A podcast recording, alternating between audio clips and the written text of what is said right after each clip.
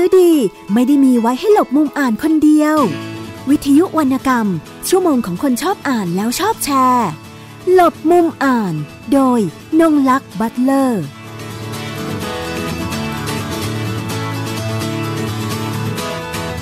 สวัสดีค่ะ คุณผู้ฟังทุกท่าน วันนี้กลับมาพบกับดิฉันนะคะ นงลักษ์บัตเลอร์กับ รายการหลบมุมอ่านของวิทยุไทย PBS ค่ะ คุณผู้ฟังสามารถติดตามรับฟังรายการต่างๆ ของวิทยุไทย PBS ได้ที่ www.thaipbsradio.com นะคะ และดาวน์โหลดแอปพลิเคชันฟังได้ที่ไทย PBS นะคะ ฟังได้ทั้งระบบ iOS แล้วก็ระบบ Android ค่ะ วันนี้นะคะยังไม่แน่ใจว่าจะสามารถเป็น 2 ช่วงได้หรือเปล่านะคะ เราก็มี ผู้ร่วมรายการนะคะ มาพูดคุยกับเราในวันนี้เหมือนเช่นทุกครั้งอะนะคะ ก็ต้องไปสืบสอบกันมานะคะ เพื่อเพื่อจะได้มาแลกเปลี่ยนเรื่องราวของการอ่าน การเขียนเรื่องของหนังสือนะคะ แล้วก็ หนังสือเป็นวัฒนธรรมหนึ่งค่ะของสังคมนะคะ วันนี้นะคะดิฉันได้รับเกียรติจากคุณปรีดาข้าวบ่อนะคะเเจ้าของกลุ่มสำนักพิมพ์ชนนิยมนะคะ ซึ่งในชนนิยมเองก็จะมีสำนักพิมพ์แยกย่อยลงไปอีก ได้แก่สำนักพิมพ์แม่คำผาง แล้วก็อันที่ ใหม่ล่าสุดนะคะ แต่ตอนนี้ก้าวขึ้นสู่ปีที่ 6 แล้วนั่นก็คือ นิตยสารทางอีสานนะคะ ซึ่งวันนี้เราจะไปพูดคุยกับคุณปรีดาข้าวบ่อนะคะ ผู้ซึ่งดิฉันต้องบอกว่าเป็นผู้ที่เก็บและอบอุ้ม อู่วัฒนธรรมของทางอีสานเอาไว้ให้กับผู้อ่านได้รับทราบนะคะค่ะ ตอนนี้คุณปรีดาข้าวบ่ออยู่ในสายกับเราแล้วนะคะ สวัสดีค่ะ สวัสดีครับค่ะได้ยินเสียงชัดเจนนะคะ ครับค่ะ ค่ะวันนี้ต้องขอขอบพระคุณคุณปรีดาข้าวบอกมากเลยนะคะ ที่ได้ให้เกียรติให้เกียรติทางรายการหลบมุมอ่าน เพื่อพูดคุยแล้วก็สัมภาษณ์ประเด็นต่างๆนะคะค่ะเเดี๋ยวเราก็คงจะไปที่ที่คำถามแรกๆก่อนนะคะว่า เป็นมาอย่างไรคะทางคุณปรีดาข้าวบอกถึงได้ จัดตั้งสำนักพิมพ์ชนนิยมขึ้นมา ซึ่งก็คงจะมีอายุหลายสิบปีแล้วนะตอนนี้ค่ะ แล้วก็ขยายมาจนเป็นแม่คำผางคือหลาย ๆ ท่านนะคะ หนังสือของชนนิยมเนี่ยเขาจะมีคำขวัญของสำนักพิมพ์ว่า เราทำหนังสือมีชีวิตนะคะค่ะ ตรงนี้อยากจะให้ช่วยขยายความแล้วก็การทำงานตาม concept ของคำขวัญของสำนักพิมพ์นะคะ ครับ ก็ผมเอ่อ รู้เรื่องทำหนังสือฝึกเขียนหนังสือตอนนั้นอยู่กับเพื่อนกลุ่มแผนกวรรณศิลป์รามคำแหงนะครับ ปีสองพันห้าร้อยสิบเจ็ดสิบแปดแล้วก็ทำหนังสือเรื่อยมา แล้วก็เป็นบรรณาธิการสำนักพิมพ์ดอกหญ้าปีสองห้าแล้วก็ทำหนังสือเพื่อนชาวบ้านของโกบนคินทองทำหนังสือเที่ยวทั่วแดน หนังสือนิยสารอาวุโส ประจำกองมกแพรวจนกระทั่งปีสองแปดก็ออกหนังสือเล่มแรกชื่อแม่กระทูดนะครับ ของท่านการิธาตคบผู้แปลก็อาจารย์กรุณาอาจารย์เรื่องอะไรกุศลาใสพศสองพันร้อยยี่สิบแปดแล้วก็เอาชื่อแม่มาเป็นชื่อสำนักพิมพ์ที่แม่คำผาง ก็พิมพ์เล่มแรกก็ขาดทุนเลยครับ ขาดทุนไม่มียอดเงียบ อ่า แล้วก็เลยตัดสินใจพิมพ์เล่มที่สองอมตะวาจาของคันทีก็เป็นงานของอาจารย์สุวรรณาอาจารย์เรื่องอะไรอีกก็ได้รับการตอบรับดีมากสามเดือนได้พิมพ์ซ้ำเล่มนี้ดิฉันก็มีนะคะอะไรครับ เล่มอมตะวาจาของมหาตมะคันทีดิฉันก็มีค่ะ เพิ่งซื้อมาจากหนังสือเมื่อครั้งที่แล้วนะคะ จากบูธของชนนิยมนะคะ ค่ะ แล้วก็ถัดมาก็บุคลิกภาพของอาจารย์สมศรีสุขบนันก็ได้รับการต้อนรับ ครับ ก็เลยตั้งสำนักพิมพ์ ก็ลาออกจากงานประจำมาทำงานสำนักพิมพ์ตัวเองจริงจังก็ทีแรกก็ให้ผู้อื่นจัดจำหน่ายนะครับแล้วก็จนกระทั่งมาทำสายส่งเองจัดจำหน่ายเองในกรุงเทพก่อน แล้วก็ขยายไปต่างจังหวัดทั้งทั่วประเทศ แล้วก็จะไอจุดน่าจะเป็นจุดก้าวกระโดดก็คือ ตอนนั้นพิมพ์รวมเรื่องสั้น ครอบครัวกลางถนนได้รับรางวัลซีไลท์ ตอนนั้นปีสามหกก็เลยตั้งเป็นบริษัทชนนิยมขึ้นมานะครับ ระหว่างระหว่างแจกสองแปดถึงสามหกสำนักพิมพ์แม่คำผางก็พิมพ์งานผู้ใหญ่งานงานวิชาการ มีสำนักพิมพ์มิ่งมิดเกิดขึ้นสำหรับพิมพ์งานร่วมสมัยเรื่องสั้นกวี แล้วก็มีสำนักพิมพ์ปีชยาพิมพ์หนังสือ How to แบบไทยแล้วก็มีสำนักพิมพ์อื่นๆอีกทั้งหมดพอตั้งเป็นบริษัทชนนิยม ก็มันขึ้นกับชนนิยม ค่ะคนทั่วไปก็จะเรียกว่าสำนักพิมพ์ชนนิยม ซึ่งเราไม่เป็นชื่อบริษัทนะครับ บริษัทชนนิยมจำกัค่ะดเป็นชื่อบริษัทนะคะ แล้วในชนนิยมครับเองก็จะมีสำนักพิมพ์แยกย่อยออกไปสี่สำนักพิมครัพ์บนะคะครับตามที่คุณปรีดาได้เรียนให้ท่านผู้ฟังได้รับทราบแล้วอะนะคะ ก่อนครับที่จะเลิกทำงานประจำนี่ใช้เวลาตัดสินใจนานไหมคะว่า โอ้ยต้องมาทำสำนักพิมพ์ละทำโรงพิมพ์แล้ว เพราะว่า เออในยุคย้อนไปในยุคตอนนั้น คุณปรีดาได้ทำเหมือนวิจัยไหมคะว่าเออคนอ่านปริมาณมากน้อยแค่ไหนอย่างเล่มแรกออกมานี่เออยอดไม่กระเตื้องขายไม่ได้เลยครับรู้ใช่รู้สึกใช่อย่างไรบ้างแล้ว ก้าวผ่านวิกฤตตอนช่วงนั้นได้อย่างไรอะค่ะ ก็ตอนนั้นอาศัยว่ามีงานประจำอยู่ครับ ค่ะ แล้วก็ทดลองทำอืมตอนนั้นก็เป็นยุคตัวตะกัวเลยนะครับ เล่มแรกอืมยังไม่มีคอมพิวเลย ยังไม่มีคอมพิวเตอร์เลยถัดจาก ตะกัวก็เป็นตัวตัวเรียนพิมพ์ยาวๆแล้วเราก็มากวนกาวป่าเองอืมแล้วก็ก็ถือว่าโชคดีที่มีผู้ใหญ่เมตตานะครับสมัยนั้นอ่านักเขียนอาวุโสผู้หลักผู้ใหญ่ ที่เป็นนักคิดนักเขียนก็ท่านก็เมตตาให้ต้นฉบับก็ขายได้ก็ก็ได้ ขายไม่ได้ก็ไม่เป็นไร บางทีไปให้ท่านท่านก็บอกว่า เอาเล่มเดียวนะที่เหลือเอาไปขาย เอาไปเป็นค่าเทอมลูกอะไรอย่างนี้ครับ ค่ะ นะคะก็แล้วเป็นก็ปีที่แล้วก็พิมมิตพ์รน้ำหมึกซ้ำนะครับกันแม่กระทูดพิมพ์อีกพิมพ์อีกครั้งหนึ่งเพื่อ เพื่อลำลึกสามสิบปี ของแม่กระทูดแล้วก็เพื่อลำลึกถึงอาจารย์กรุณาอาจารย์เรืองอะไรถือว่าเรายืนยันว่าเนื้อหานี้ มันอ่าดีนะ อยากให้คนอ่านอ่านได้อ่านครับแล้วจะอ่านยากหน่อยครับผม ค่ะ แล้วพอเอากลับมาพิมพ์ใหม่ในวาระที่ครบ30ปีเนี่ยค่ะ ไม่ทราบว่ายอดขายดีขึ้นไหม ก็อนุปเล่มดีขึ้นนะครับ ปกอะไรได้ปกของอาจารย์ช่วงมนตรีนิดมาทำปกอืมอ่ายอดขายก็ยังยังไม่ดีครับ แต่ว่าก็ถือว่าเป็นพิมพ์บูชาครูครับ ค่ะนะคะ โดยตัวของแล้วก็ไม่ได้ทำพิค่ะธีอะไร ไม่ได้ไม่ได้จัดงานอะไรครับผมค่ะ อย่างโดยหน้าที่หลักของคุณปรีดาแล้วเนี่ย นอกจากจะหาต้นฉบับแล้ว ต้องนั่งแท่นเป็นบรรณาธิการหนังสือแต่ละเล่มไหมคะ หรือว่ามีท่านอื่นๆ ช่วยในการดูต้นฉบับของนักเขียนที่ส่งไปให้พิพิจารณาค่ะครับหลักๆทำเองส่วนใหญ่ครับ เพราะว่ายกเว้นอ่า ถ้าเป็นหนังสือวิชาการเฉพาะเราเราก็ไปหาผู้รู้ให้ช่วยดูครับ อืมค่ะครับนะคะ งานวิชาการก็ต้องมีผู้ที่ช่วยด้วยนะครัคะบส่วนหนึ่งนะครัคะบผมเอิ่ม ขออนุญาตเรียนให้ท่านผู้ฟังรับทราบนะคะ ว่าคุณปรีดาเข้าบ่อเนี่ยได้รับรางวัลบรรณาธิการนะคะ รางวัลคุณนิลวันปิ่นทองนะคะ เมื่อปี 2559 โดยในปีที่แล้วนะคะ ก็มีผู้ที่ได้รับรางวัลร่วมกันอีกสองท่านก็คือคุณนิรันศักดิ์บุญจันทร์นะคะ อดีตบรรณาธิการจุดประกายวรรณกรรมนะคะ และอีกท่านหนึ่งคือคุณนรีภพสวัสดิรักษ์นะคะอออดีตบรรณาธิการของ นิตยสารสกุลไทยรายสัปดาห์ ซึ่งได้ปิดตัวไปเมื่อช่วงปลายปีที่แล้วนะคะ อยากจะขอเรียนถามคุณปรีดาเข้าบอกว่ารู้สึกอย่างไรบ้างที่ได้รับรางวัลอันทรงเกียรตินี้ เพราะว่าคุณนินวันปิ่นทองเองเนี่ยก็นับว่าเป็นหมุดหมายที่สำคัญของงานบรรณาธิการของไทยค่ะ ครับ เพราะว่าอาจารย์อ่าคุณนิวัฒน์เป็นทองผมก็ได้ไปพบท่านหลายครั้ง แล้วก็ผมได้เอาเรื่องจากสตรีสารมารวมเล่ม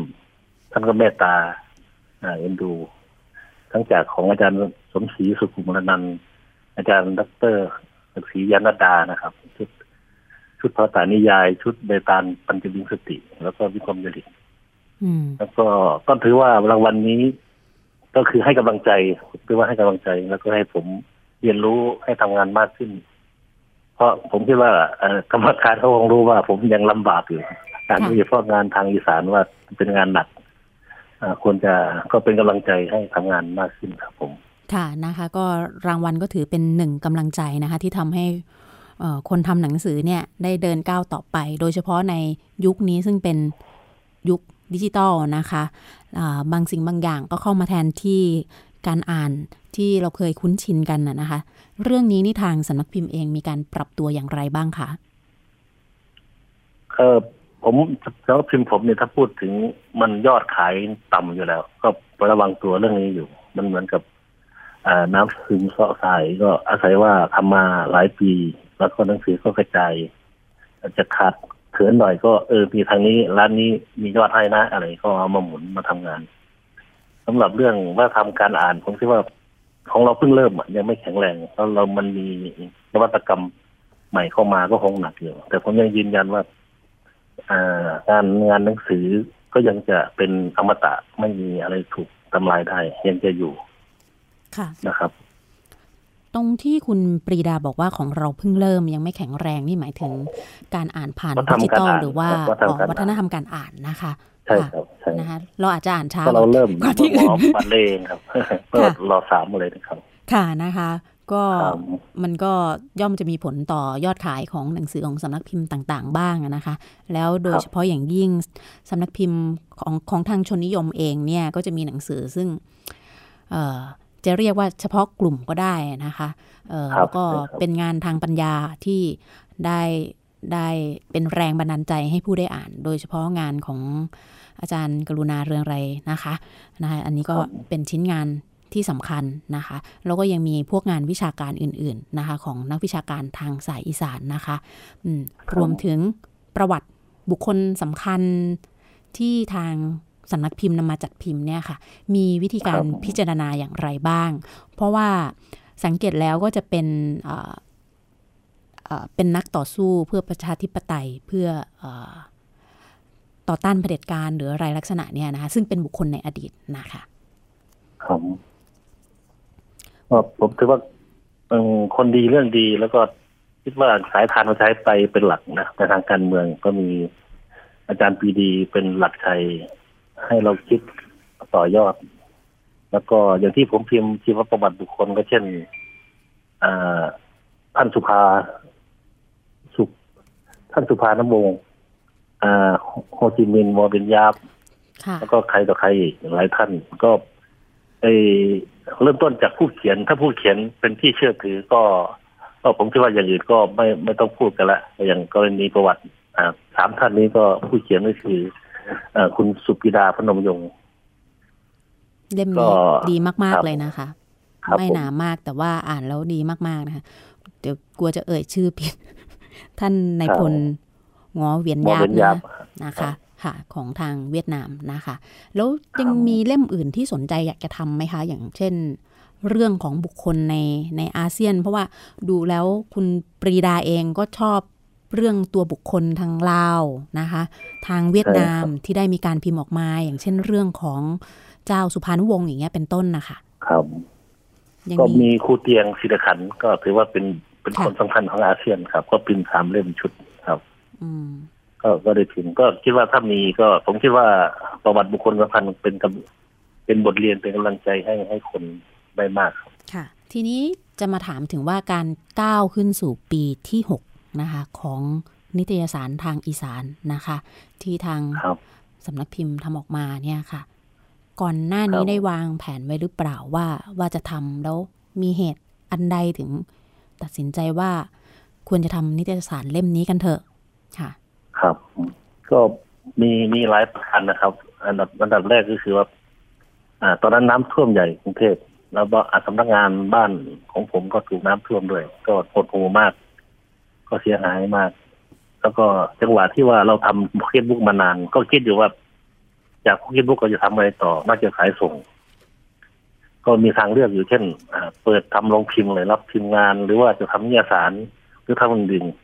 ก็มาลงที่ทำนิตยสาร เพราะว่าถ้าไปทำโรงพิมพ์ไปออกรถสิบล้อ เราคงไม่ถนัด เพราะว่าเราไม่ไม่ใช่ช่างพิมพ์มาก่อนอืมทีนี้พอเราแล้วก็บวกกับอ่าน้ำท่วมปัญหาวิกฤตเศรษฐกิจ แล้วก็รวมทั้ง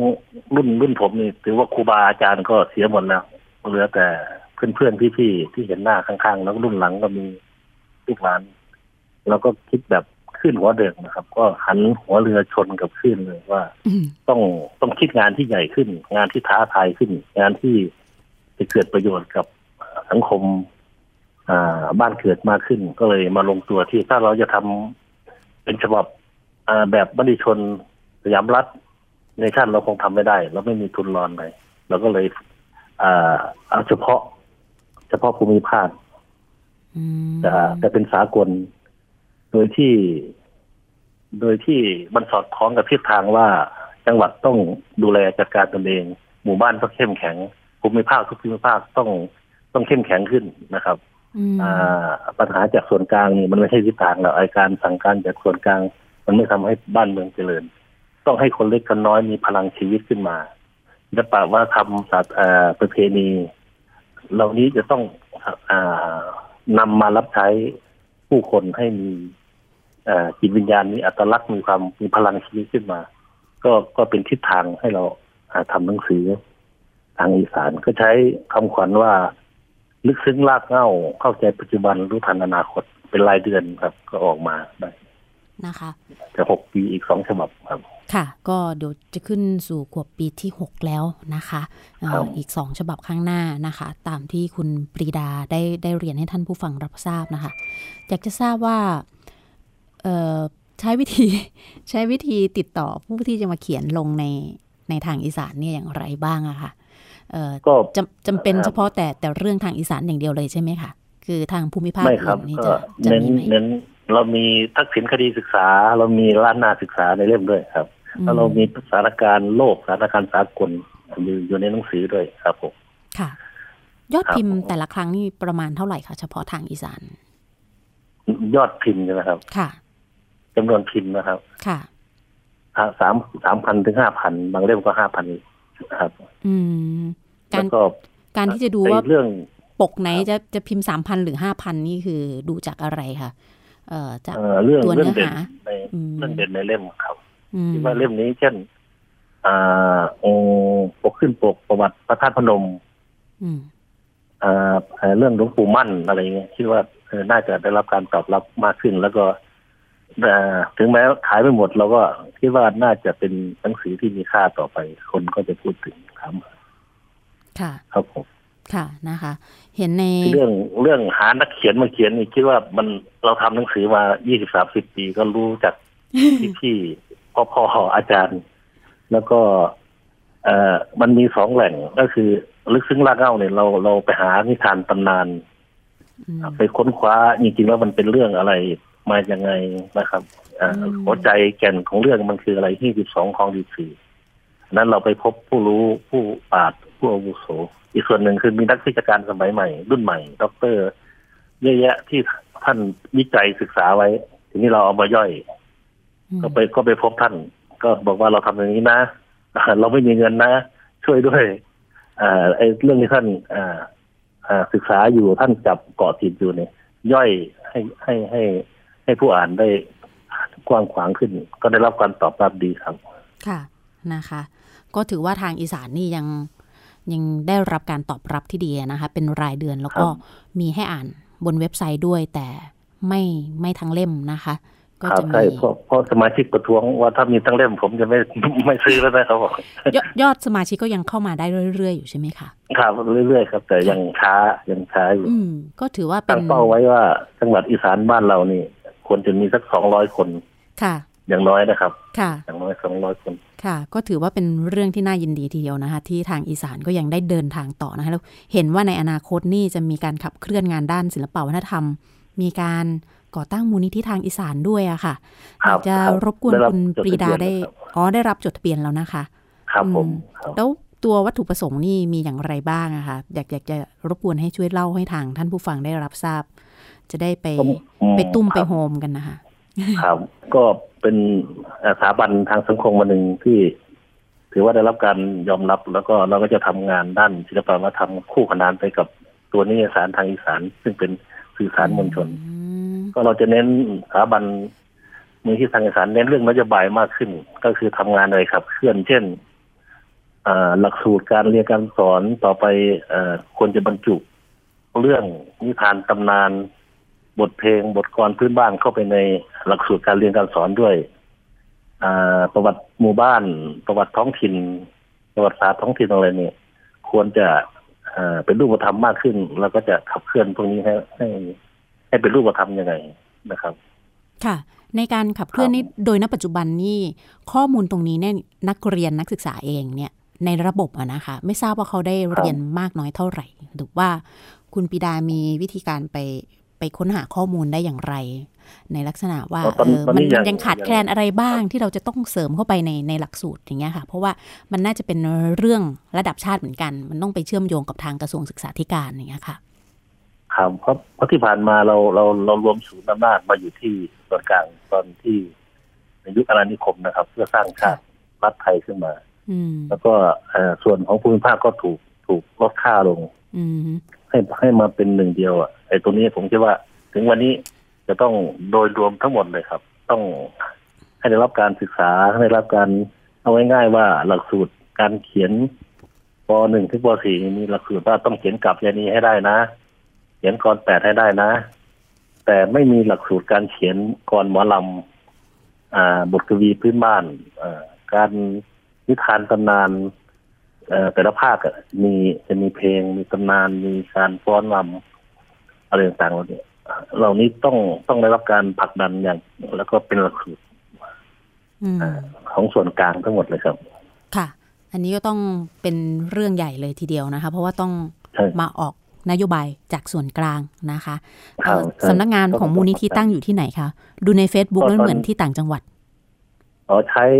ใช้สำนักงานที่ที่สำนักพิมพ์ครับ เป็นเป็นหลัอ้ากวเหรอคะแต่ตอนนี้เรามันจะมีสาขาที่ท้องถิ่นด้วยครับ อืม ที่จังหวัดเพราะขว่าอนแก่นแต่ก่อนหรือเวลาเปล่าคะอะไรนะครับ สาขาท้องถิ่นนี้ที่จังหวัดอะไรคะขอนแก่นหรือเปล่าคะอ่าอยู่ อ่า ริมริมถนนมิตรภาพตรงสี่ค่ะแยกเอ่อเอ่ออำเภอบ้านไผ่จังหวัดขอนแก่นค่ะ กลับบ้านเราจะได้แวะไปค่ะบ้านอยู่ขอนแก่นนะครับมาจากท่าพระไม่ไกลค่ะนะคะครับเพราะแต่ก่อนนี่เราไปทีนึงก็ขนขนหนังสืออะไรจากนี่ไปอืม ต่อไปก็จะมีอย่างน้อยมีคลังหนังสือที่นั่นค่ะมีเจ้าหน้าที่ที่เวลามีงานก็ ตามวัดตามวาอะไรก็จะมีรถไปเผยแพร่ เอาหนังสือไปให้คนได้เห็นครับ ค่ะ ก็ถือว่าเป็นงานผมเชิงรุกที่น่าสนใจอย่างยิ่ง เพราะว่าเอ่อได้ทั้งอนุรักษ์วัฒนธรรมทางภาคอีสานของเราเองนะคะ แล้วก็ได้เผยแพร่นะคะให้ให้คนรุ่นที่แล้วกับคนรุ่นปัจจุบันได้ได้เชื่อมต่อถึงกันด้วยงาน ในบทความต่างๆ ในนิตยสารทางอีสานตรงเนี้ยนะคะ ยังไงก็ต้องต้องบอกว่าต้องแสดงความยินดีกับกับก้าวก้าวอีกก้าวหนึ่งนะคะ ของทางชนนิยมนะคะที่พยายามที่จะผลักดันตรงนี้นะคะ เพื่อให้ไปสู่ส่วนภูมิภาคด้วยนะคะ เอ๊ะโดยโดยกลยุทธ์เนี่ยคือเห็นบอกว่าก็จะไปตามงานนู้นงานนี้นะคะ คือคืองานชาวบ้านครับทั่วไปนี่ก็ไปใช่ไหมคะอย่างอย่างครับตั้งไปครับเราตั้งไปก็ขายจะไปให้ให้ถึงเขาเพราะว่าเราอย่างเช่น เรื่องฮีที่สองคลองไอซีฮี ที่สองมายังไงคลองไอซีมายังไงหัวใจของฮีคลองคืออะไร เวลาจัดงานบุญขึ้นมาเนี่ยควรจะชาวบ้านควรจะได้รับประโยชน์จากการจัดงานให้มากขึ้นอืมอ่า ให้มีพลังให้มีเห็นรากเหง้าตัวเองมากขึ้น บางทีการจัดงานพอจัดมาประจำกลายเป็นเป็นงานวัดลื่นเริงเป็นการท่องเที่ยวเอ่ออะไรไป ซึ่งเรื่องนี้อ่าต่อไปผมคิดว่าอ่า ทุกหมู่บ้านจะต้องเข้าใจจิตอัตลักษณ์จิตวิญญาณของงาน แล้วก็สร้างเสริมให้ให้หมู่บ้านเข้มแข็งครับค่ะ โดยวิธีอันนี้อันนี้ขอเรียนถามนะคะเพราะอยากทราบส่วนตัวด้วยว่า โดยวิธีการทำงานนะคะ ว่าต้องลงไปพบผู้ใหญ่บ้านกำนันอะไรอย่างนี้หรือเปล่าคะผู้นำหมู่บ้านก็ในการที่ก็จะทุกให้ทุกข้อมูลครับหรือว่าขอความร่วมมืออะค่ะ ครับ ทุกทุกส่วนที่ผ่านมาเอ่อทางผมกับเพื่อนๆก็ทำทำกิจกรรมในท้องถิ่นพื้นถิ่นนี่แหละเช่น กองทุนศิลปินครูบ้านป่าสาราคุณวุฒิอืมที่ไปอบรมสัมมนานักเรียนนะครับจัดกิจกรรมหรือเราร่วมกับมหาวิทยาลัยต่างๆ เช่นเอ่อวิทยาลัยนาฏศิลป์กาฬสินธุ์เอาเอาหมอลำเอานาฏศิลป์นี่ไปแสดงในหมู่บ้าน แล้วก็ไปพบอบตเอาเอ่อผู้บริหารท้องถิ่นในการจัดงานก็ได้รับการตอบรับ ก็คิดว่าเครือข่ายเหล่านี้ที่เรามีแล้วก็จะเสริมมากขึ้น แล้วก็ผมว่าปัจจุบันมีคนหนุ่มสาวศิลปิน นักกิจการคนรุ่นใหม่ที่กลับไปสู่บ้านเกิดเยอะขึ้น แล้วก็ไปทำงานของตัวเองอ่าอ่าจะสร้างนวัตกรรมใหม่ๆในท้องถิ่นครับ ผมคิดว่าตรงเนี้ยเราจะเชื่อมร้อยกันแล้วก็ให้มีพลังมากขึ้นครับ ค่ะ ถือว่าเป็นเรื่องที่น่ายินดีเลยนะคะ เออคุณปรีดาคะอยากจะให้อธิบายคำว่าฮีสิบสองครองสิบสี่ให้ท่านผู้ฟังรับทราบนิดนึงตัวผู้จัดนี่ได้ครับยินค่ะ แต่ว่าไม่ทราบว่ามีความหมายว่าอย่างไร นะครับค่ะนี่ก็จารีตประเพณีนะครับโอ้ที่ที่อ่าแต่ละเดือนซึ่งสัมพันธ์อย่างอีสานก็สัมพันธ์กับเป็นเป็นเมืองเกษตรกรรมก็สัมพันธ์กับข้าวว่าทำข้าวเรื่องฟ้าฝนเรื่องอ่าเคารพผีปู่ย่าตายาย เรื่องประเพณีอ่าทั้งทั้งหมดก็เป็นกิจกรรมที่ทำให้คนมีพลังในการต่อสู้กับธรรมชาติในการ นบน้อมต่อธรรมชาติในการปลูกสร้างงานผลผลิตให้ได้ผลผลิตที่ดีครับผม แล้วก็ข้อที่สี่ก็คืออสิ่งที่ที่ปฏิบัติมาที่เห็นว่าดีเห็นงาม เพราะว่า ไอ้ไอ้สิ่งเหล่านี้เนี่ย ที่สำคัญ บางคนบอกว่าไปอีสานไปดูอะไรไปเห็นอะไร อ่าเขาเขาจะไม่เข้าใจว่า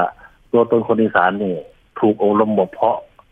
มาให้เป็นผู้ดีเป็นผู้รู้เป็นคนมีระเบียบวินัยมีอัตลักษณ์ตัวเองไงทั้งหมดมันถูกหล่อหลอมในตัวคนอีสานการนบน้อมต่อธรรมชาติต่อผู้ใหญ่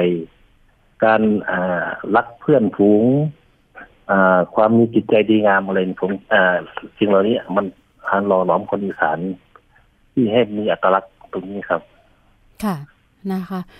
ในวัยหนุ่มของคุณปรีดาข้าวบอกเองเนี่ย นอกจากความซึมซับในเรื่องของวัฒนธรรมอีสานซึ่งเป็นคนทางนู้นอยู่แล้วนะคะ อย่างเช่น การอ่านการเขียนเนี่ยค่ะ งานเขียนของนักเขียนทางอีสานท่านใดที่คุณปรีดาเข้าวบอ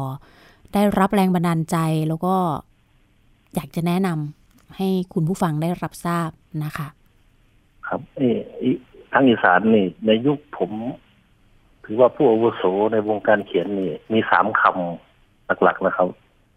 สามคำก็คือคำหมานคนไทยอันนี้คำพูนบุญทวีคำหมานคนไทยก็คือคนเขียนครูบ้านนอก เสียชีวิตไปนะคะชีวิตครับ แล้วก็คำพูนบุญทวีผู้เขียนลูกอีสาน อีกคำหนึ่งก็คือคำสิงสีนอกท่านท่านเขียนรวมทั้งท่านสาวกกันแล้วก็หนังสืออื่นๆอันนี้เป็นสามสามเสาหลัก แต่ว่าก็มีนักเขียนท่านอื่นๆอีกก่อนหน้านี้เช่น คุณเปื้องวรรณศรีดมรัติวัน ครูเตียงสิริขันเองก็เป็นนักเขียนนักแปลนะครับ มีผลงานเขียนงานแปลครับ แล้วก็นิทานตำนานฮีดบอลำเนี่ยซึ่งเป็นสุดยอดของอีสานเป็นเพชรพญาอะไรนี่ครับของปาดเยอะแยะมาก ซึ่งเสียดายว่า หลังจากเราเราเราเน้นที่ที่กรแปด ที่กาบยานีที่ทันคำประพันธ์เก่าๆนี่นักเขียนรุ่นใหม่ อ่า ไม่ได้ไม่ได้สืบต่อครับผมค่ะอ๋ออันนี้น่าเสียดายนะคะ เดี๋ยวก็คงต้องต้องให้เป็นภาระของทางทางอีสานนะคะที่ที่จะช่วยในการรื้อฟื้นตรงนี้ขึ้นมานะคะ ครับ ก็มีวงการกวีนิพนธ์ลาวทั่วโลก มีสมาคมอะไรเกิดขึ้นก็คงทำให้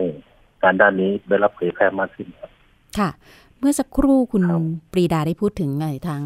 สมาคมทางลาวทางอะไรอย่างเงี้ยค่ะ โดยชนนิยมเองอยากจะมีทำอะไรแลกเปลี่ยนในลักษณะ เนื่องจากเป็นบ้านใกล้เรือนเรือนเคียงกันด้วยอะค่ะ มีมีโครงการอะไรวางไว้หรือเปล่าคะครับทั้งทั้งผมยังไม่มีโดยตรงครับ แต่ว่าก็มีกลุ่มสมาคมมหาวิทยาลัยในภาคอีสานที่เชื่อมร้อยกันอยู่แล้วค่ะนะคะครับอ่า ทีนี้เมื่อเมื่อเมื่อล่าสุดนี้เพิ่งเข้าไปอ่านในใน Facebook ของคุณปรีดาข้าวบ่อ ซึ่งพูดถึงเขียนลำลึกถึงอาจารย์วราพรสุรวดีนะคะ ซึ่งเป็นผู้ที่ฟื้นคืนชีพให้กับพิพิธภัณฑ์บางกอกกรุงเทพเนี่ยนะคะ อืม อยากจะให้เล่าถึงว่าคือทางชนนิยมเนี่ยเดี๋ยวเดี๋ยวจะให้ชนทางคุณปรีดาเล่าให้ฟังว่าตอนนี้ชนนิยมเนี่ย จะทำหนังสือสามเล่มนะคะ เรื่องพิพิพิธภัณฑ์ชาวบางกอกนะคะ อยากอยากจะให้ช่วยเล่าถึงตรงนี้ว่าเป็นมาอย่างไรคะ ก็คือคงได้ไปติดต่อกับอาจารย์ก่อนหน้านั้นก่อนที่ท่านจะถึงแก่กรรมนะคะ เมื่อวันที่ 25 มกราคมที่ผ่านมาค่ะ ครับ ก็กับอาจารย์วรพรผมก็พบรู้จักท่านตั้งแต่เมื่อเมื่อทำนิยสารอาวุโสในเครืออมรินแล้วนิยสารอาวุโสก็ หลังจากนั้นก็มีเกิดชมรมที่ปรึกษาอาวุโสขึ้นทางปัญญาที่วังวรดิตนะผมก็ได้ไปช่วยงานอาจารย์ แล้วก็รู้จักท่านตั้งแต่สมัยนั้น ช่วงนั้นท่านก็พูดถึงเรื่องพิพิธภัณฑ์นะว่าจะมอบบ้านให้ให้สาธารณะให้ประเทศ แต่ว่าผมก็ยังไม่ได้ไม่ได้ซึมซับงานด้านนี้จนกระทั่งวิกฤตเมื่อต้นปีเกิดวิกฤตที่จะมีการปลูกสร้าง อาคารสิบชั้นมาบดบัง แล้วก็อาจจะทำลายตัวอาคารเก่าของของพิพิธภัณฑ์ผมก็ไปพบไปพบท่าน แล้วก็จนกระทั่งผ่านวิกฤตไปแล้ว วันหนึ่งอาจารย์ก็โทรมาบอกว่า อยากให้ปีดามาทำหนังสือเรื่องนี้ เพราะว่าช่วงที่พอผ่านวิกฤต ท่านก็ประชุมกรรมการมูลนิธิเตรียมงานที่จะขยายทำพื้นที่ตรงนี้ให้เป็นพื้นที่สีเขียวยังไงต้อนรับลูกหลานที่เข้าไปชมยังไงแล้วทุก ทุกคืนอาจารย์ก็จะจะโน้ตจะจะบันทึกว่าเกิดวิกฤตขึ้นได้ยังไง แล้วก็ อ่าคิดยังไง แล้วก็พึดสู้ยังไง แล้วก็โอ้ยอดเยี่ยมแล้วมากก็เลยเกิดปรากฏการณ์อันนี้ขึ้นจนกระทั่งสามารถระดมเงินสิบล้านได้ภายในสิบกว่าวัน ที่เป็นปรากฏการณ์ที่ยิ่งใหญ่สำหรับสังคมไทยมากนะครับ ค่ะ ก็หลังจากนั้นก็อาจารย์ก็ให้ต้นฉบับมา ก็พิมพ์ อาจารย์ก็แก้ปรับปรุงอะไรเรียบร้อย ก็ถ้าจะว่าพร้อมที่จะเข้าลงพิมพ์ได้ อาจารย์ก็มาเกิดอุบัติเหตุเสียชีวิตก่อนครับ ค่ะเอ่อแล้วก็อีกสองเล่มนี้สองเล่มนี้เป็นหนังสือที่ที่เคยพิมพ์มาแล้ว อาจารย์ก็จะให้ให้ให้มาพิมพ์ใหม่ เพื่อจะเป็นที่ระลึกเวลาใครไปเยี่ยมพิพิธภัณฑ์ หรือว่าจัดจำหน่ายเพื่อเป็นทุนรอนในการดูแลพิพิธภัณฑ์ครับ ค่ะนับว่าเป็น เป็นทั้งความสูญเสียนะคะ แล้วก็น่าเสียดายเป็นอย่างยิ่งที่ทาง เจ้าของครับผู้ที่เขียนบันทึกเอง ท่านก็ถึงแก่กรรมไปอะนะคะครัเนื่องบจากตกบันไดแล้วก็น่าเสียชีวิตเมื่อวันที่ 25 มกราคมที่ผ่านมาครับไม่ก็ทราบว่าเรียกโอ้เรียกค่ะแมวมากินข้าวครับ พอดีมีอ๋อตัวหนึ่งดื้อแมวตัวหนึ่งดื้อท่านก็เลยเอื้อมไปจับเพื่อจะให้มากินข้าวกับเพื่อนแต่อ่าอาจารย์ก็พัดตกบันไดอืมลงมาครับผม ค่ะนะคะ แล้วก็ไม่รู้อย่างไม่รู้สติเลยครับสิบกว่าวัน ค่ะ คืออย่างครับเอ่ออย่างข้อมูลที่ท่านอาจารย์วราพรได้เขียนเอาไว้อะนะคะ ในเป็นบันทึกที่คุณปีดาได้ได้เล่าให้ท่านทางรายการได้รับฟังเมื่อสักครู่อะค่ะ ได้ได้มีครับท่านอื่นได้มีโอกาสได้อ่านไหมคะหรือว่าท่านเฉพาะเจาะจงเลยว่าต้องเป็นคุณปีดาจากชนนิยมนะ ครับยังยังไม่มีใครได้อ่านครับ โอ้ก็มีมีกรรมการมูลนิธิอาจจะมีบางบางคนที่ช่วยช่วยตรวจให้ครับ เพราะว่า ท่านให้มาเป็นบันทึกเป็นลายมือเลย แล้วพอทางเรามาพิมพ์พิมพ์เสร็จอาจารย์ก็แก้ก็เกาก็เพิ่มครับนะคะเอ่อมีการทางกองบรรณาธิการเองเนี่ยได้มีแก้ไขอะไรเพิ่มเติมมากไหมคะ หรือว่าก็ อืมยังไม่ให้แทบจะไม่มีครับเพราะว่าพยายามให้อาจารย์บอกว่าให้อาจารย์อ่าขยายความให้ให้ละเอียดให้เข้าใจขึ้นครับ ค่ะ อยากจะให้พูแล้ดวก็ค่ะ อืมวันวันที่จะชาพนกิจ ศพอาจารย์วันที่วันที่สามสิบเอ็ดมกราค่ะเมื่อห้าโมงเย็นที่วัดวรพงศ์อ่า ก็มีกลุ่มภาคประชาสังคมกับลูกศิษย์ท่าน ก็เป็นคนลงทุนเพื่อจะพิมพ์หนังสือเล่มนี้ อ่า เป็นที่ระลึกในงานนะครับ อืมก็คือเล่มนี้เนี่ย ได้พิมพ์ออกไปแล้วนะคะ ที่เป็นบันทึกครัขบองท่านใช่ครับนะคะเอ่ออ่าแต่อันนี้ก็เป็นเฉพาะ เป็นที่ระลึกในงานพระราชทานเพลิงศพครับ ค่ะ แต่ว่าที่จะพิมพ์จำหน่ายนี่ได้วางไปหรือยังคะ หรือว่าต้องรอ ต้องต้องให้ต้องให้กรรมการมูลนิธิประชุม แล้วก็แต่งตั้งผู้มีอำนาจแทนอาจารย์วรรณพรแล้วก็ค่อยๆมาคิดว่าจะทำยังไงครับค่ะเพราะว่าอย่างหนังสือสามเล่มนี้ถ้าจะพิมพ์พิมพ์เพื่อเผยแพร่กว้างเนี่ยอาจารย์กำหนดไว้แล้วว่าต้องเป็นสีสีทั้งเล่มอืมนะครับ แล้วก็ต้องกระดาษอาร์ตอ่า ก็ต้องลงทุนอยู่พอสมควร ค่ะครับค่ะเอ่อทางชนนิยมเองคาดว่าจะพิมพ์เสร็จสักประมาณช่วงไหนคะ งานสัปดาห์หนังสือนี่จะทันไหมคะหนังสือพิพิธภัณฑ์ชาวบางกอกกับวันวิจิตรเนี่ยเอ่อเฉพาะที่พิมพ์งานที่ระลึกนี่พิมพ์ไปแล้วครับนะฮะอืมตั้งแต่วันที่สามสิบเอ็ดมกราค่ะวันพระชาเพลิงศพอาจารย์นะครับ แต่ว่าค่ะไอ้ที่จะพิมพ์เผยแพร่นี่ต้องอยู่ที่ต้องให้กรรมการมูลที่ประชุมกันอ๋อค่ะแล้วก็แต่งตั้งผู้ ผู้ดูแลแทนอาจารย์ขึ้นมา ค่ะ อันนี้ก็ต้องค่อยค่อยให้ให้ให้กรรมการนั้นเป็นมีมติอีกทีหนึ่งครับ ค่ะ อันนี้ก็ต้องรอกระบวนการทางเอ่อ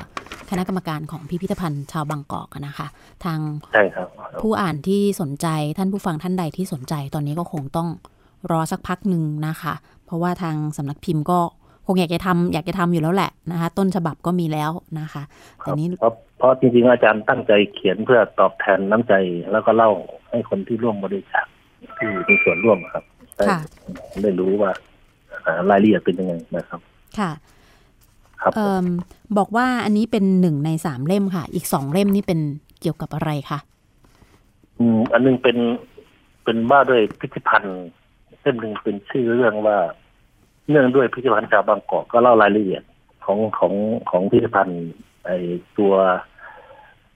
ตัวตัวบ้านตัว สิ่งของเครื่องใช้อะไรต่ออะไรมายังไง แล้วก็หัวใจของพิพิธภัณฑ์นี่คืออะไรอืมดังนั้นก็มีคุณอเนกนาวิกมูลหรือใครกับใครก็ มีข้อเขียนเสริมเข้าไป แล้วก็อีกเรื่องหนึ่งเป็นชื่อสารสารสยามเป็นของคนชาวตะวันตกที่เข้ามากรุงเทพช่วงนั้น ช่วงที่บางบางรักกำลังเอ่อเกิดพัฒนาช่วงนั้นพอดีค่ะก็อาจารย์วรพรก็แปลนะครับ แปล ให้เห็นภาพว่าคนตะวันตกเข้ามายังไง แล้วก็ขยายเมืองยังไง แล้วก็คนตะวันตกมองมองสยามบางกอกยังไงครับผมอ๋อค่ะ เล่มสารสยามนี่มีจำหน่ายอยู่แล้วใช่ไหมคะอืมมีมีของเดิมก็นะอาจจะนะอาจจะหมด แต่ว่าถ้าไปพิพิธภัณฑ์อาจจะอาจจะพอมีค่ะนี่ไม่แน่ใจครับ ค่ะเอ่อทางชนนิยมก็เป็นผู้พิมพ์เช่นเดียวกันใช่ไหมคะอะอันนั้นอันนั้นมีไม่ยังไม่ใช่ผมพิมพ์ครับอ๋อมีค่ะพิมพ์มาก่อนแล้วครับ ค่ะ ค่ะแต่อันนี้นะคะที่เตรียมเนี่ยคือเป็นชุด ทำเป็นอืมชุดออกไปค่ะทั้งใหม่นะคะ ก็จะมีสามเล่มก็คงต้องต้องรอสักระยะหนึ่งนะคะ โดยทางครับอืมก็เป็นเรื่องที่น่ายินดีที่ทางคุณปรีดาได้เข้าไปคลุกคลีกับท่าน แล้วก็ได้ได้สัมผัสตัวต้นฉบับที่ท่านอาจารย์วราพรนะคะ ได้เขียนเอาไว้นะคะเออไม่ทราบว่าประทับใจอะไรอาจารย์บ้างคะคืออยากจะให้เล่าให้คุณผู้ฟังได้รับทราบนิดนึง เพราะหลาย ๆ ท่านก็คงรู้สึกเสียใจและเสียดายกับ กการถึงแก่กรรมของอาจารย์วราพรในครั้งนี้ค่ะ อืมอาจารย์อย่างที่ผมบอกนะครับว่า เมื่อสามสิบปีที่แล้ว ตั้งแต่ตอนอาจารย์คิดเริ่มที่จะยกบ้านยกทั้งหมดให้ให้ส่วนรวมเนี่ยท่านท่านมีปฏิทานนี้มานานแล้วแล้วก็ท่านก็ทำค่อยๆทำมา แล้วก็ไม่ใช่ไอการจะมอบบ้านมอบ ทรัพย์สินให้ให้ให้หลวงนี่ก็กลายเป็นเรื่องยากอีกอืมมีรายละเอียดท่านต้องอดทนต่อสู้ขึ้นลงขึ้นศาลนะครับจนกระทั่งอย่างมอบให้สุดท้ายมันมอบมอบให้กทมเสร็จแล้ว อ่ากทมเองท่านก็ต้องขอนะครับต้องขึ้นศาลบอกว่าขอตั้งมูลนิธิขึ้นมา แล้วก็มีส่วนในการดูแลพิพิธภัณฑ์ด้วยในขณะที่มีชีวิตอยู่ยังจนเสียชีวิตแล้วก็ขออาศัยอยู่นิดๆในในนั้นนะครับ แล้วก็ท่านทำงานมาอย่างนี้อืมอ่าผมคิดว่าท่านเรียนมาทางวิทยาศาสตร์ แต่ว่ามีมีความคิดอ่าด้านศิลปะวัฒนธรรม แล้วก็สำคัญที่สุดคือจิตใจที่มอบให้ส่วนรวม เพราะว่าตัวตัวอาคารบ้านทรงปัญญาอ่าบ้านสามสี่หลังที่อยู่ในนั้น ที่ดินแล้วก็อ่าอุปกรณ์ของใช้ที่ประเมินค่าไม่ได้ ไม่รู้กี่ร้อยล้านอ่ารวมทั้ง รวมทั้งมูลค่าอื่นๆที่ที่จะเกิดขึ้นจากพิพิธภัณฑ์ ที่เกิดจากคนเล็กคนน้อยเนี่ยมันมันมหาศาลมากอืมอ่าอาจารย์เป็นคนพูดพูดน้อยจริงจังค่ะแล้วก็เด็ดเดี่ยวอืมครับผมนะคะนะเดี๋ยวครัต้องบก็เดี๋ยวคำถามสุดท้ายแล้วนะคะ คุณปรีดาคะอยากจะให้ลองดูว่าในอนาคตเนี่ย การขับเคลื่อนของ บริษัทชนนิยมเอง แล้วก็นิตยสารทางอีสานนี่จะไปเป็นไปในทิศทางใดอย่างไรบ้างอะคะมองวางแผนเรื่องจะเข้าสู่ดิจิตอลกันอย่างไรบ้างโอ้ถึงแม้ว่าวัฒนธรรมการอ่านของเราจะค่อนข้างเกิดขึ้นช้านะคะแต่ดิฉันเชื่อว่าไอ้การอ่านออนไลน์หรือว่าระบบดิจิตอลต่างๆเนี่ยอาจจะเข้ามาแทนที่อะไรอย่างเงี้ยค่ะนะคะทางครับทางคุณปรีดาเองได้มีข้อห่วงกังวลตรงนี้บ้างหรือเปล่า อืมผมผมคงเน้นที่ที่ให้คนรุ่นใหม่คนหนุ่มสาวเยาวชนมามาเสริมงานช่วยงานมากขึ้น แล้วก็ให้ให้รุ่นรุ่นต่อไปเป็นคน เป็นคนออกแบบเป็นคนคิดตรงนี้ แต่ว่าตรงนี้เราก็ทำเท่าที่จะทำได้ หรือทำอย่างน้อยเอาเอาคือทางสังคมเนี่ยให้มาช่วยเผยแพร่ประชาสัมพันธ์อ่า อย่างที่เราทำนะก่อนก่อนทำทางอีสานออกมาเราก็ทำอีบุ๊กก่อน อะไรอย่างนี้ซึ่งตรงนี้ก็มีอยู่ค่ะก็ก็ทำเท่าที่ทำได้ แต่ว่าคิดว่าคงจะเน้นที่สร้างสร้างคนรุ่นใหม่ขึ้นมาอืมแล้วก็ให้ให้ให้คนรุ่นนั้น ที่จะมามาช่วยงานเสริมสืบทอดงานเป็นคนเป็นคิดขึ้นมาครับ ค่ะ ก็ต้องครับคอยให้กำลังใจนะคะ ในการส่งไม้ต่อของทางชนนิยมนะคะ แล้วก็สำนักพิมพ์ในเครือนะคะ เพื่อให้ทางอีสานนะคะ แล้วก็ สำนักพิมพ์อื่นๆนะคะ ที่อยู่ในเครือของชนนิยมเนี่ยค่ะ ได้ได้ก้าวไปสู่ปีต่อๆไปนะคะ อย่างมั่นคผงมขอถือโอกาสนี้อ่านบทกวีลำลึกอาจารได้ย์วรพรค่ะกำกำลังจะขออยู่พอดีค่ะ คือตอนแรกครับตอนแรกกะจะอ่านเอง แต่เอ๊ะถ้าคุณเนี่ยถ้าคุณปรีดาข้าวบ่อมีอยู่ในมืออยู่แล้วเชิญได้เลยค่ะ เพราะว่าดิฉันก็ได้ครับปริ้นออกมาแล้วเหมือนกันค่ะครับเชิญเลยค่ะ ให้วันผู้ประพันธ์วันอ่านที่เองทราบข่าวอาอาจารย์เสียชีวิตค่ะครับผมก็เขียนชิ้นนี้นะครับค่ะ เป็นชื่อว่าเทิดนามวราพรสุรวดี ไม่มีอำนาจวาสนาบรรดาศักดิ์ไม่อ้างหลักบุญฟ้าชาติหน้าไหน อบรมสิทธิ์ปรารถนาดีที่ดวงใจทรัพสมบัติมอบไว้ให้แผ่นดิน ด้วยปัญญาเมตตาทานบารมีกำเนิดโดยแบบวิถีคนท้องถิ่นสะอาดสว่างสงบอยู่อาจิน สาธุชนยนยินยิ่งศรัทธา แล้วสูงสุดสามัญชนทนปรากฏ สายทานทำงามงด ทุกทิสา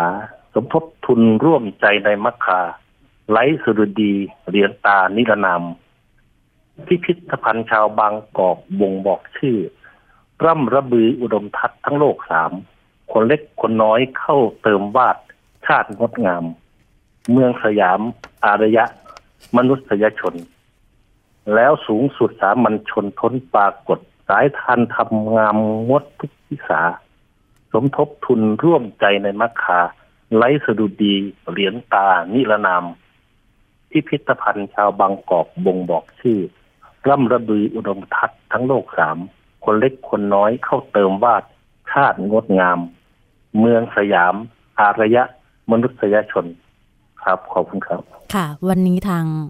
รายการหลบมุมอ่านของเราเองต้องขอขอบพระคุณคุณปรีดาข้าวบ่อมากเลยนะคะ จริง ๆ วันนี้ท่านติดภารกิจนะคะ ก็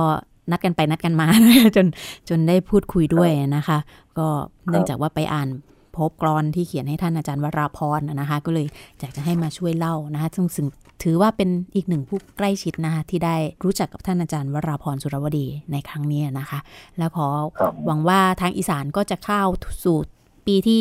789 ต่อไปนะคะ พร้อมกับขอบคุณครับการขับเคลื่อนของคนรุ่นใหม่ และก็ผู้ที่เป็นผู้บุกเบิกนะคะ วันนี้ขอบพระคุณคุณปรีดาข้าวบ่อมากเลยค่ะ สวัสดีค่ะครับสวัสดีครับ ดิฉันคิดว่าเอ่อเวลาเราไม่ได้เหลือเยอะมากนะคะ ในรายการนะคะ ก็คิดว่าเดี๋ยวจะเป็นช่วงอืมแนะนำเอ่อ มีข่าวประชาสัมพันธ์แล้วกันนะคะ เพราะว่าไหนๆก็ไหนๆแล้วนะคะ ยังพอมีเวลาอีกนิดนึงนะคะ ที่จะได้แจ้งข่าวให้กับท่านผู้ฟังได้รับทราบนะคะ ก็ยังอยู่ที่เอ่อของ TK Park นะคะ อืม คือที่ใด ๆ ถ้ามีกิจกรรมเนี่ยสามารถส่งมาที่ Facebook ได้นะคะ หรือว่าแจ้งมาทางโปรดิวเซอร์ของรายการ แจ้งมาทางรายการเราได้ที่ที่หน้าเพจของไทย PBS Radio ได้นะคะ ค่ะ TK Park นะคะ เปิดรับสมัคร TK Young Writer 2017 นะคะอ๋อคำโปรยเขาบอกไว้ว่าเขียนไปทำไมนะคะ ชวนน้องๆอายุ 16 ถึง 23 ปีนะคะ ใครที่อายุยังไม่เกินที่เขากำหนดไว้นะคะ ก็เข้าร่วมอบรมเพื่อฝึกฝนทักษะด้านการเขียนนะคะ กับนักเขียนชื่อดังค่ะ กติกานะคะ ในการรับสมัครนะคะ ก็คือ 1. ต้องเป็นเยาวชนค่ะ อายุระหว่าง 16 ถึง 23 ปีค่ะ 2. ให้ส่งผลงานเขียนในหัวข้อ เขียนไปทำไม ในรูปแบบใดก็ได้ ทั้งบทความ เรื่องสั้น บทกวี สัมภาษณ์นะคะ ความยาวก็คือไม่เกิน 1 หน้ากระดาษ A4 นะคะ ขนาดตัวอักษรก็คือขนาด 16 นะคะ ใช้ฟอนต์คอเดียค่ะนะคะ รวมถึงให้เขียนแนะนำตัวให้น่าสนใจที่สุดค่ะ พร้อมกับที่อยู่และเบอร์ติดต่อกลับนะคะ น้องๆคนไหนนะคะ ที่เขียนเรียบร้อยแล้วนะคะ ให้ส่งไปที่อีเมล writer นะคะ ก็สะกดตามตัวเลยนะคะ w r i t e r at tkpark.or.th นะคะ ได้ตั้งแต่วันนี้จนถึงวันที่ 18 มีนาคม 2560 ค่ะ เขาระบุด้วยนะคะ ในวงเล็บบอกว่า รับผลงานถึง 24 นาฬิกา ก็คือเที่ยงคืนของวันที่ 18 มีนาคม 2560 นะคะ ส่งไปแล้วเนี่ย อ่าต้องรอลุ้นค่ะว่า เขาจะประกาศรายชื่อผู้ผ่านการอบรมรอบที่ 1 นะคะ ในวันที่ 21 มีนาคม 2560 นะคะ แล้วก็อบรมเดี๋ยวนะคะ อบรมรอบที่ 1 นะคะ วันที่ 16 มีนาคม 2560 เพื่อคัดเลือกผู้ร่วมอบรม 35 ท่านค่ะ เข้าค่ายอบรมระหว่างวันที่ 11 ถึง 14 พฤษภาคม 2560 นะคะ น้องๆท่านใดนะคะที่สนใจค่ะ ก็เข้าไปที่หน้า Facebook Page ของ TK Park อุทยานการเรียนรู้ได้นะคะ เพื่อไปดูข้อมูลเพิ่มเติมได้ค่ะ แต่รายละเอียดก็ตามนี้นะคะ ที่ดิฉันได้เรียนให้กับทางคุณผู้ฟังได้รับทราบนะคะ ก็ถือว่าเป็นโอกาสดีที่น่าสนใจนะคะ ที่ใครอยากจะเป็นนักเขียนแล้วก็ได้มีโอกาสได้อบรมกับ นักเขียนชื่อดังแต่นี้ตัวนักเขียนก็ยังไม่ได้แจ้งมานะคะว่าเป็นใครบ้างนะคะ วิทยากรค่ะนะคะอ่ามีหนังสือแนะนำไหมก็ไม่เชิงค่ะ อันนี้เป็นหนังสือที่ดิฉันเพิ่งจะไปซื้อมานิตยสารออนะคะ อันนี้คงไม่เป็นการประชาสัมพันธ์เนาะก็มีจำหน่ายตามร้านสะดวกซื้อนะคะที่เรารู้จักกันดี คือที่จะแนะนำเนื่องจากว่าในเล่มฉบับนี้นะคะ ฉบับเดือนกุมภาพันธ์ 2560 นะคะ จะมีบทวิจารณ์ บทกวีซีไรท์แห่งปี 2559 นครคนนอกนะคะ ซึ่งบทวิจารณ์นี้ค่ะ เขียนโดยศาสตราจารย์ ดร เรื่อนฤทัยสัจพันธ์นะคะ ใครสนใจก็ลองไปหาอ่านได้นะคะ จะได้รับทราบหลาย ๆ แง่มุมค่ะ นะคะ ทีนี้มาที่งานของที่น่าสนใจอีกอันหนึ่งก็คือ ดิฉันได้ข้อมูลมาจากว่าที่นายกสมาคมนักเขียนแห่งประเทศไทยนะคะ ซึ่งคุณกนกวรีได้โพสต์ไว้ที่หน้า Facebook ของคุณกนกวรีนะคะ บอกว่าเชิญชวนพี่น้องของเพื่อนนักเขียนทุกท่านนะคะ ฟังการเสวนากระดาษตายออนไลน์มานะคะ เป็นงานที่คณะกรรมการทำงานด้านลิขสิทธิ์ทรัพย์สินทางปัญญาทำร่วมกันเพื่อกลุ่มมาตรฐานวิชาชีพสื่อสิ่งพิมพ์